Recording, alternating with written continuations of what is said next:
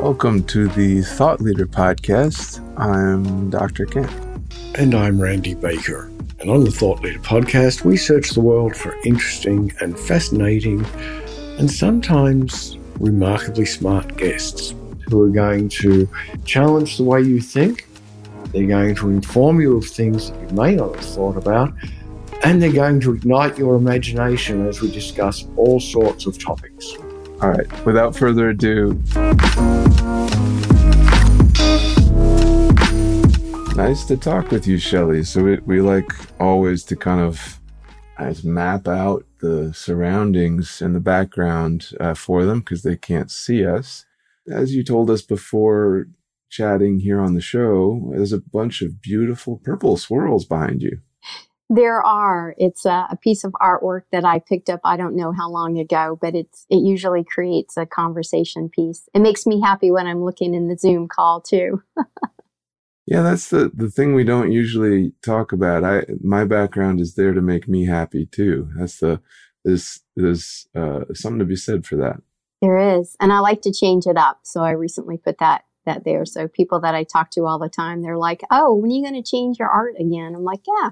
it's on the rotation next week. and that and that tagline there in the middle, that's that's about yogurt. About yogurt. no, it's not about yogurt. But culture matters in yogurt too. So it does. It does matter in yogurt too. You're absolutely right. So nice to chat with you. Um, and you have done all kinds of podcasting. So so Randy's going to watch what he says here, and uh, not you know try not to stumble over all his words. Right. He's speechless. Yes, I'm going to try to enunciate very carefully and say all the letters in every word, which is something that I am very bad at, at forgetting to do. I tend to leave half the letters out. So, culture. I want to talk about culture really quickly before I throw it at Kent. I've heard that, well, I describe culture as what happens when you're not around to see it. But a lot of companies now spend a lot of time trying to manage culture, trying to make sure there's a cultural fit when they find a new employee. I would love your take on that because I think it's a very interesting direction that corporates are going in. Yeah. Uh, for me, I've I've talked about this stuff for decades, so I love that others are talking about it now too and leaning in and understanding the importance. But yes, I like the way that you described it. It's what happens when we're not looking. It's anytime there are more than two people together, there's some sort of a, a work vibe from how we're communicating, interacting, you know, decision making. And it is important that there's a fit for both the employer and the employee. So in today's world and market, I'm happy to report that it's it's normal conversations now. Prospective employees coming to the table with tell me about your culture. And they expect you to give examples and not just quote values, but to talk about how that's showing up. So it's important to them that they're finding and landing in that right environment just as much as it's now important to the employer to get people who are jazzed up and fit because we all have our own values. Companies have their own values and, comp- and uh, culture environments, but they're not always necessarily aligned. And that causes, I call it rubs and leaks for the employee's engagement and the employer. So just to sort of kick off that that vibe and conversation. So just like sort of a a, a culture, you know, the yogurt culture grows. Like if you you put it in a in a jar at room temperature for a week, it's going to be interesting when you come back to it. So what I find interesting about culture now, right now, this month, this week, today, is that everything is different. Everything is changing. It's like the it's like you just ate something weird and you're just off. There's you can't figure out what to do, what to eat, what to say. Where are we now? Yeah, that's a great question. And I like analogies, so I like what you just said. I talk about the petri dish and what are you growing often.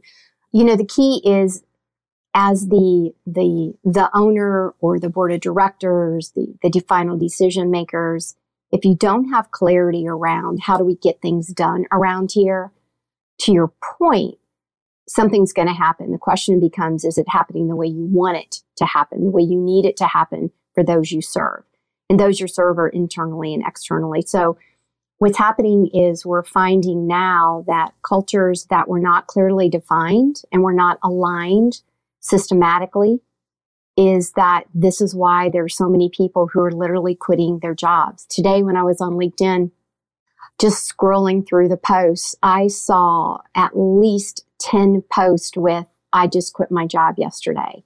And they were all surrounding around, I quit my job because I'm exhausted, I'm burnt out, I don't feel, you know, seen, valued, and heard. Some of them use the word of toxic cultures. And so this tsunami of resignations that is in the headlines is happening because we have zero tolerance now for misalignment. We have zero tolerance as individuals for what we perceive to be non work life balance. We have zero tolerance for not being able to feel like we're a part of something that's adding value to our lives, period.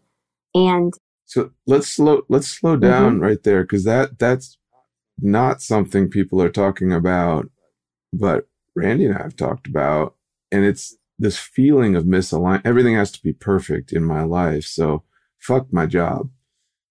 There's a there's a big old pardon my French, but there's a big old thing there. Uh, but mm-hmm. let's dwell in that for a minute because that it feels like the entire world is in that space a little yeah. bit. It's it's the clashing of what's happened with COVID of of our, our work lives and our personal lives, even though a lot of people talked about balance and wanting balance, did they ever get it? Do they even understand what it is? Do you understand that you can have balance, but it's not equal balance throughout the day? So, you know, at this moment, it's, it's a work focus. At this next moment, uh, the next day, it is a family, you know, focus. That balance to each of us is different, plain and simple.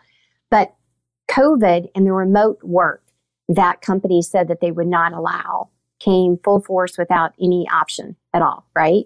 It was no longer their decision to make.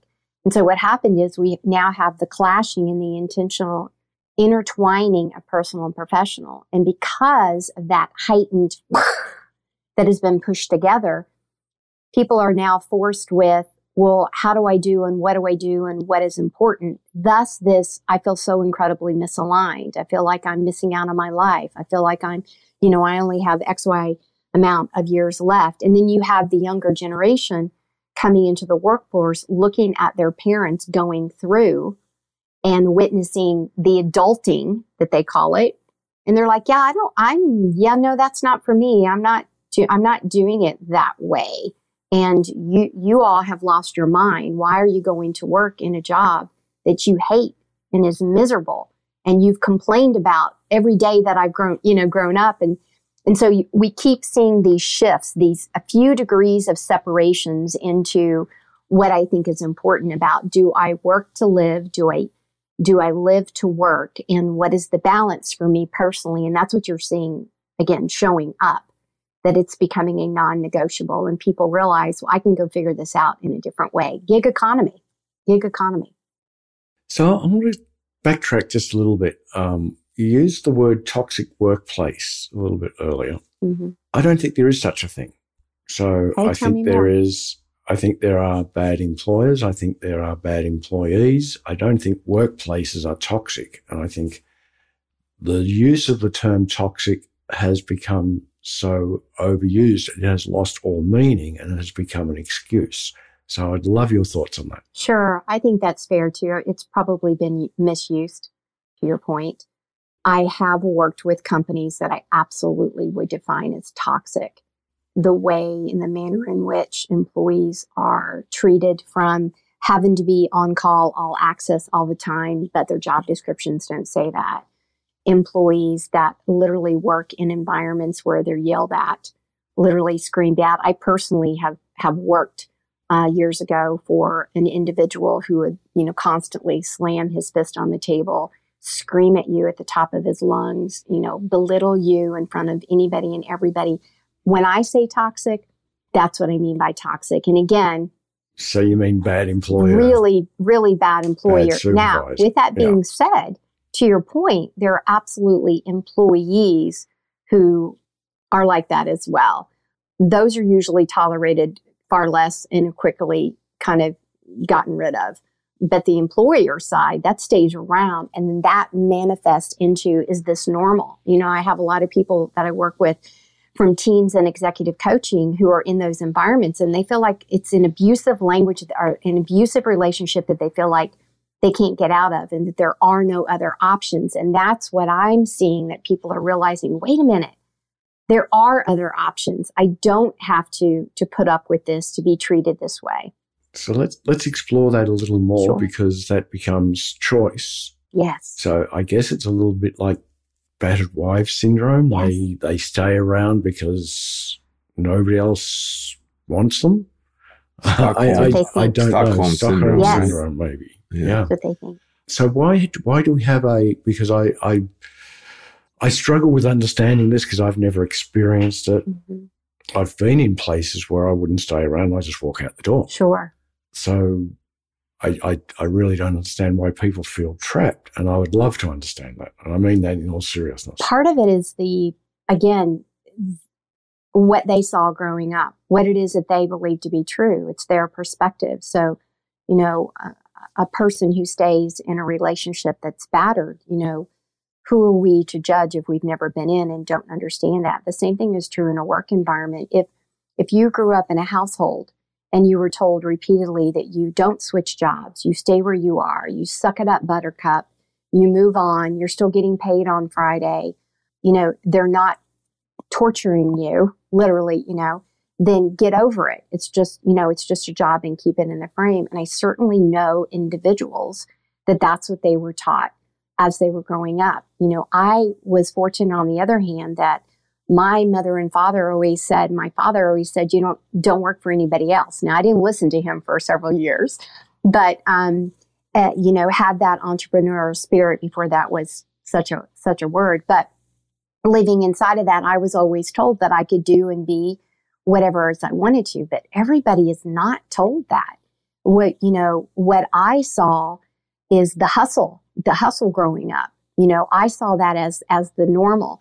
I've got three kids. My two oldest kids saw me in the traditional work environment, saw the struggles, heard the struggles, saw me glued to the phone and the Blackberry. My youngest has not seen any of that. He knows mom as an entrepreneur. He knows mom in charge of her own destiny, taking on her own clients, helping people by the masses. So a normal job, a normal job is what I do, not somebody going into the office for him. So again, a lot of that has to do with what have we seen? What is our perspective? And again, we will never, we can have empathy towards another person's perspective. But the reality is, I will never know what it is to be in the shoes and the eyes and the experiences that you have. I can only empathize with that. So I cannot understand why individuals tolerate that. I've worked the, the environment, what I said the person would belittle I, I obviously I left. I was like, you have lost your mind. you will not talk to me like that. I cannot believe that you're in business and, you know, so on and so forth. But I know individuals that are still with him today and it blows my mind away. So maybe a little just different twist on that. What's really interesting there, Shelly, um, I love your take and push off from the suck it up buttercup uh, mentality, right? So, uh, really powerful.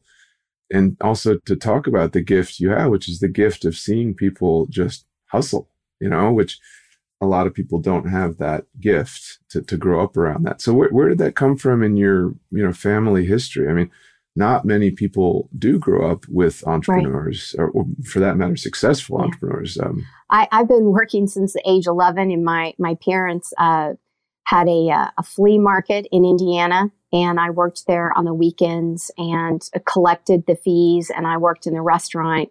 And so I did that. I did that for years. And so, so we gotta, we gotta, we gotta pause on the flea market because I love a good flea market. We had a good one. You, you can always find something awesome at a flea market. And I, yeah. I, grew up, my, my grandmother was an antique dealer. So oh. she would go to flea oh. markets, right? And try to find the cool stuff. And we yeah. go at five in the morning and this and that.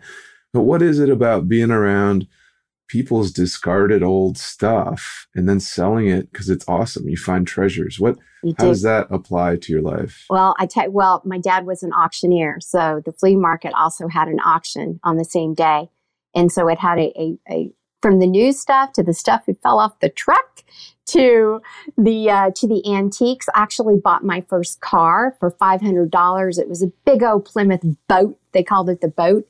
Um, my friends and I called it the boat at at the auction house. So there's something about getting a good deal. There's something about buying something and restoring it to your own. There's something about repurposing, and people either love that, you know, quite frankly, they don't. I actually love the antiques, but I also love super modern types of furniture. But you know, it was vegetables and, and everything. So it was the the new, it was the camaraderie of seeing the people that come out.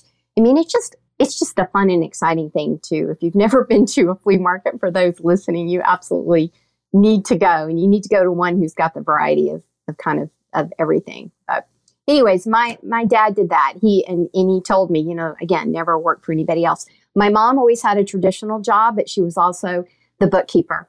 She she was the per she was the cashier for the auction house, and so I saw I saw both sides of the fence piece inside of that.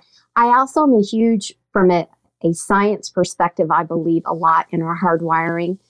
And my personal hardwiring is one that I've always been this independent, sort of do what I want, do what I think, tell me I'm not going to do it, I'm going to do it just to prove you wrong type of person. Um, always been outspoken, always got talked too much in my report card. I have never done anything traditional. I'm the person who gets asked, What is your educational background? And I laugh and say, Life. And they're like, No, no, no. What, where's your degree from? I laugh and say, I don't have a degree. And that usually shocks people. And initially, uh, that was an embarrassing thing. And now I've grown into it and I love it because my, my experiences have been, you know, I say sitting in the boat and making it back to the shore. So, long story is that I was exposed, I think, with many walks of life. And, and, and I also want to be clear. I now realize I grew up poor, but I didn't realize it then. So um, I love everything about my life, but I, I want to make sure that people are listening don't think, oh, she's a silver spoon. Oh no, no, no, no, no. Quite the opposite. Quite, quite, quite the opposite. But I appreciate so the, that. the difference between it's the difference between the the flea market auctioneer and the sort of Sotheby's auctioneer. yeah, right? there you go. But so so I'm I'm curious on your dad's the performative nature of being an auctioneer. So, to what level did he love that part of things? He the selling, the, the, loved it. I mean, did he have the skills? Could he oh. do the speed talking oh, and all oh, that? Yes, yes, yes, yes, yes, yes, yes, yes. That yes, is yes. magic. Magic. A- absolutely, and uh, I've I've heard a lot of of auctioneers, uh, even uh, ones when I go to nonprofits now, and they do the you know trying to raise the money, and I always ha- hear my my dad in the background. Um, he was good. He was really good speed demon. Describe it because it's it's it's an insane kind of thing. I mean, did he practice? Did you hear him like outside? No, no, no. He just, I, I, you know, he obviously had to go and get his license. But um, at some point, of course, I'm, you know, really young at that point, but it was a gift. He just naturally could talk, oh, you know, into that. But what was exciting about not only being able to understand what he was saying when he was talking really fast is the way he engaged the people who were in the room, the way he would draw draw you in. And he also always said to me, everything in life is about selling, Shelley. If you cannot connect, if you cannot influence, if you cannot communicate, and if you cannot decision make, you're always going to be lost. And so he always made that really clear too. And so again, the things that your parents say, if you're not exposed to those things, then your perspective is just so is so different. And again, I didn't realize such the blessing in life as I moved through. But there are so many things that I I pull back to what my mom and dad said or did, how they were resilient. That I'm like, ah, that's who I am. That's like who I am. Thanks, mom and dad. so that and that goes back to Randy, your question of, you know, why do people we tolerate what we find to be acceptable. We our experiences allow us to lean into what we accept. So that's my perspective. Anyway, right or wrong, or indifferent. I like that a great deal. And I, I think there's a, a deep truth in there. I think it extends beyond, it extends into relationships and everything about our lives. Yeah. So I'm kind of intrigued because, you know, as a culture specialist, if you were telling your seven year old self what you do today, how would you explain that? Well, interestingly enough, interestingly enough, I have to I have to laugh, Randy, because I get tongue tied and twisted and leave out a lot of words and make up words myself. So, is that I'm often asked, what did I dream of being when I was younger? And I would sit with uh, pots from mom's kitchen and I would take a big, the big pot and fill it up with water. And then I would stack the other pots and I would get my Barbie doll. And the big pots that were stacked were the buildings, and my name was at the top, and I was always the CEO. It's crazy, but I always have played and envisioned that. So, again, I didn't want to be a firefighter. I didn't want to be a doctor. I didn't want to be a lawyer. I wanted to be an owner. I wanted to lead and, and to do things and to make a difference. And so I would tell my seven year old self, keep playing with your Barbie dolls and your pots and pans and visualizing the business that you're going to own and the people that you're going to hopefully help and impact. So do that, do just that.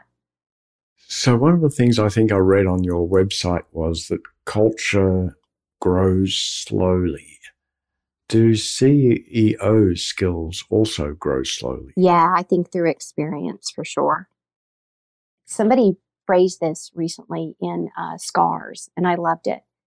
And it, it was uh, Jason Van Camp, Mission Six Zero he talked about uh, the scars that we have and in a good way in that the experiences that we have the scars that we have allow us to do what it is we do the key is does the does the scar break you down or does it lift you up you know whoever first said it's not how many times you fall down it's absolutely about how you how you get up mm-hmm. so i just it's it's a mindset. It's a choice. Randy, you talked about that before. It's a choice, mm-hmm. and I choose to not only be optimistic, and I think that CEOs must be resilient and optimistic in a manner in which, even if we, as a CEO, you start with the pessimism in that the glass is half empty, you're the naysayer because those are successful CEOs as well.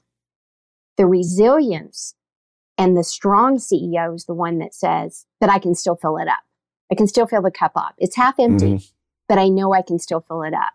And I think that comes from exposure. So I do think it's a slow simmer versus a quick uh, Instapot. Slow simmer instead of an Instapot. I, I like that. Yeah, I, I really like that. So if we're on the if we're we're already on another food analogy, which is great, so then I can jump in with with yet another bacterial uh, comment.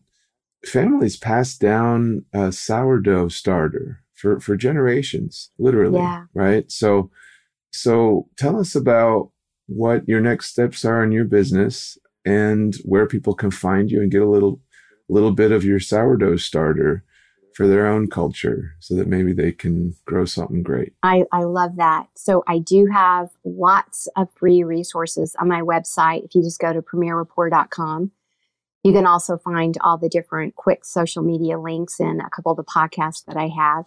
Daily, I do just a quick, I call it your morning commute, back when we were actually in our cars commuting to work, but just a five minute dose of a get, I call it a culture giddy up for the day, food for thought for you to focus in on with your workplace culture, you know, leadership piece. But I have white papers, resources, downloads, checklist. You can get some free assessments. I've got a couple of the my culture magazines that are listed on there that have a plethora of articles and and resources. So just go to premierrapport.com and and you can get all kinds of, of stuff to get yourself going. That's got the vibe of a great flea market. So I really appreciate that. so nice to talk with you. Uh, this has been really fun. Thank you so much, gentlemen. I appreciate being on today.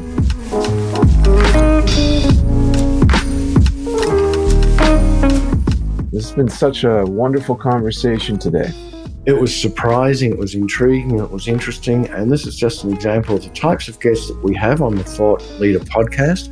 And we would love you to subscribe so you get to hear the next issue. Or you can visit our, our website. Our website is thoughtpartnergroup.com. And at the top, you'll see a little button that says Take the Assessment. In one minute, you can take the assessment and get a response from us. We'll read everyone. All right. Take care, have a good life, and we'll see you on the next one.